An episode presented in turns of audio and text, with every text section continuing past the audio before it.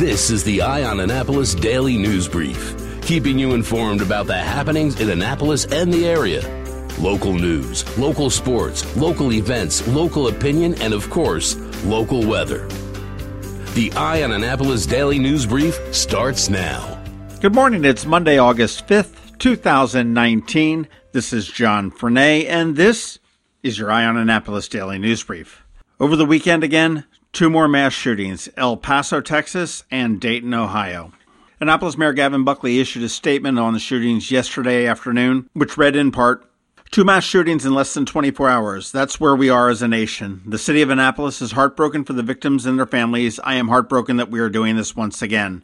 To the mayors of El Paso and Dayton, your cities will be strong and you will find love and community in places and ways you never thought you'd see. But I tell you from personal experiences that you will never be the same. Your cities will never be the same. These are cities large and small, cities full of diversity, cities with stories of economic success and struggle, cities with residents who love in their hearts, cities both unique and similar at once. One of the similarities is too many guns. Gun violence is too prevalent in American society. It is too prevalent, as we have seen in these two mass shootings in less than 24 hours. It is too prevalent in everyday gun violence that plagues innocent people through urban violence, domestic violence, and suicides. Our deepest condolences for the losses."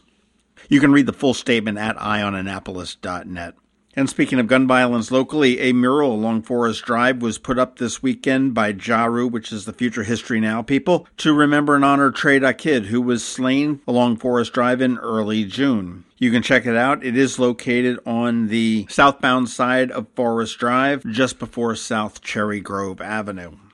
Anne Arundel County Police have made an arrest in the murder of Brian Gifford, whose body was discovered in a pickup truck last week. They worked with several witnesses and they put together a lot of digital evidence, finding out that personal items belonging to Gifford were missing from his possession and had been taken at the time of the crime. They developed a person of interest, which was Inari Ramayar Romolina, who is a 24-year-old male with no fixed address. Police do say it was a random act of violence and not a targeted incident. But on Saturday, they worked with the Anne Arundel County State's Attorney. They secured an arrest warrant charging Inari Molina with first and second degree murder, first and second degree assault, armed robbery, robbery, and reckless endangerment.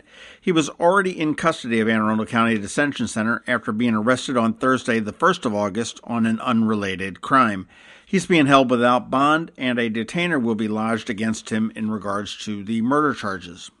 And Anne Arundel County Police are needing the public's help if anybody saw anything late Friday evening at about 10:30 p.m. Officers responded to Ritchie Highway, Maryland 2 northbound at the intersection of Interstate 895 in Glen Burnie. A male pedestrian identified as Larry Stephen Johnson, 27 of the 800 block of Woodward Street in Baltimore, was crossing Ritchie Highway near the entrance ramp to I-895. He was struck by an unknown vehicle. The vehicle left the scene after striking Johnson, and he was pronounced dead at the scene. The preliminary investigation says the cause of the crash is likely pedestrian failing to yield the right-of-way. Drug and alcohol use are unknown at this point, pending toxicology results, and obviously location of the driver that hit Johnson and ran. If anybody saw anything or has any information, they are encouraged to contact the Traffic Safety Section at 410-222-8573. The Maryland State Police are warning the public about telephone scams again, and I don't know what it's going to take to get people not to listen to these, but it happens. What's happening now is that calls are being sent and they're being cloned or spoofed as Maryland State Police number. A lot of times the caller ID will say Maryland State Government. It will identify a legitimate phone number of a Maryland State Police barracks. And what's happening is that they will contact somebody saying they are working on an investigation and need their social security number or other personal identifying information. Sometimes they ask for payment in the form of gift cards to avoid being arrested. There's several different tactics they're taking, and the state police say don't fall for any of them. If you receive any such phone call, you should hang up and then contact your local state police barracks. Remember, the Maryland State Police would never solicit such information or money from citizens on the phone. All right, let's get a good story. This is out of Key School and Simple Stories Season 2, which is a podcast produced by Summer at Key and Platform Media. And this year, they studied the historic black beaches of Annapolis, Maryland. Highland, Cars, and Sparrows Beaches were all started by descendants of slaves and turned into safe recreational spaces for black families during times of segregation. Cars Beach was the Chitlin Circuit, a venue of African-American artists to perform what was known as race music. Ella Fitzgerald, Fats Domino, Billie Holiday, The Drifters, Chuck Berry. Thousands of people flocked to Cars Beach each summer. Cars were parked for miles up Forest Drive. Dozens of buses came from all over the East Coast. Cars and Sparrows Beaches of Annapolis were a destination for African Americans to enjoy the Chesapeake Bay free of Jim Crow. The interviews in the podcast included Dina Sewell from the Frederick Douglass Museum, Jack Nelson, who's the co-author of Highland Beach on the Chesapeake Bay, America's first African-American incorporated town, Dr. Kathy France, who's the co-curator for the American Enterprise exhibit at the Smithsonian, Charles Adams III, who is the CEO of the Hoppy Adams Foundation, Vince Leggett, Blacks of the Chesapeake Foundation, Andrew Carl, who's the author of The Land Was Ours, How Black Beaches Became White Wealth in the Coastal South. Really a fascinating bit of history about Annapolis. We do have the episode up at eyeonannapolis.net, or you can find out more at Platform Media. And speaking of podcasts, last Saturday we dropped a good one, a good legacy business spotlight with Hardesty Funeral Homes. I encourage you to take a look at that. And if you're into Navy football, on Sunday we dropped a special Navy football one. And the first game for Navy football is a home game on August 31st. Tickets are available. Remember, tomorrow is also our Ticket Tuesday, which is presented by our friends at the Ram's Head. And tomorrow we've got tickets for Brett Denon coming up, so you want to make sure you listen and figure out a way to win those. And finally, as we wrap it up, it's a story that's really kind of a bite in the ass. If you remember the Equifax data breach where 147 million Americans had their information leaked, that was 3 million in Maryland. And Equifax came through and they said, hey, we're going to give you free credit monitoring or up to $125 in cash if you already have credit monitoring services. Well, apparently they had a overwhelming response for the $125 in cash, and now they're saying that you're not going to get anywhere near $125. They said that if all 147 million people wanted it, it would amount to 21 cents per person. This all seems to be the way Equifax does things. They screw things up left and right, and they've got the FTC in their back pocket as well. The FTC is saying that you should opt for the free credit monitoring. The commission in a statement said, frankly, the free credit monitoring is worth a lot more. The market value would be hundreds of dollars a year, and this monitoring service is probably stronger and more helpful than any you may already have. Hello, Equifax leaked all of our data. Why would anybody want to trust them to protect it? And in any event, none of the benefits are going to be distributed until January 23rd, 2020 at the earliest, which is a date set by the court. What a mess that was. All right, that is about it for the top news today. Please make sure you're checking out eyeonannapolis.net throughout the day because we do update it throughout the day. Give us a click on that first link in our show notes and find out all the different ways that you can connect with us. If you are someplace you can give us a rating or a review, please do that, and give us a recommendation to your friends and family and coworkers and colleagues and all that kind of stuff as well, because that is how we grow.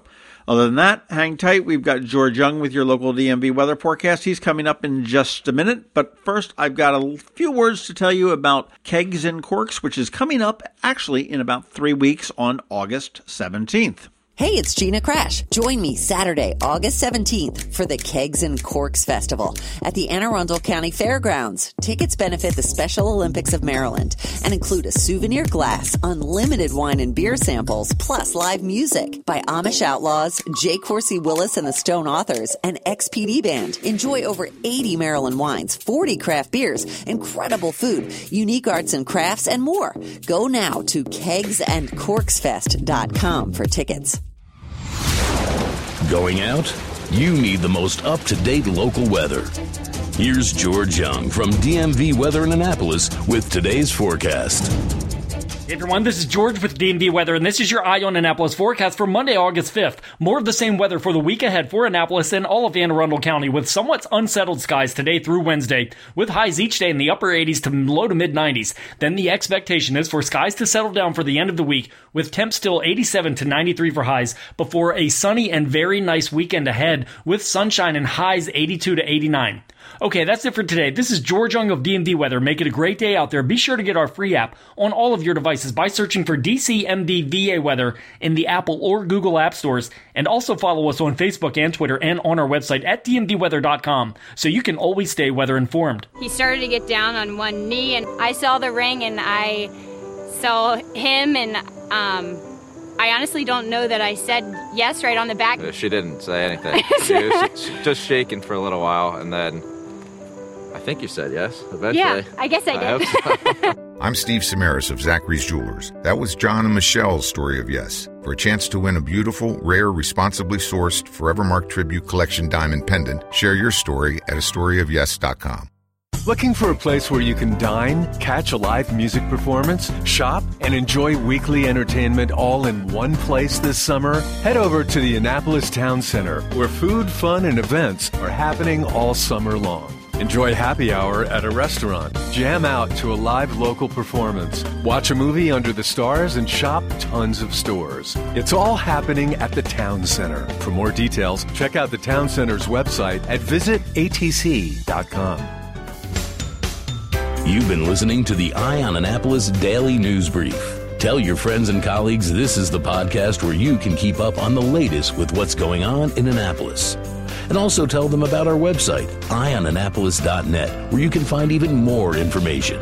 This podcast comes to you every Monday through Friday at 7 a.m., keeping you informed with the Eye on Annapolis Daily News Brief. And take a moment to listen to our other podcast, The Maryland Crabs, released every Thursday at noon.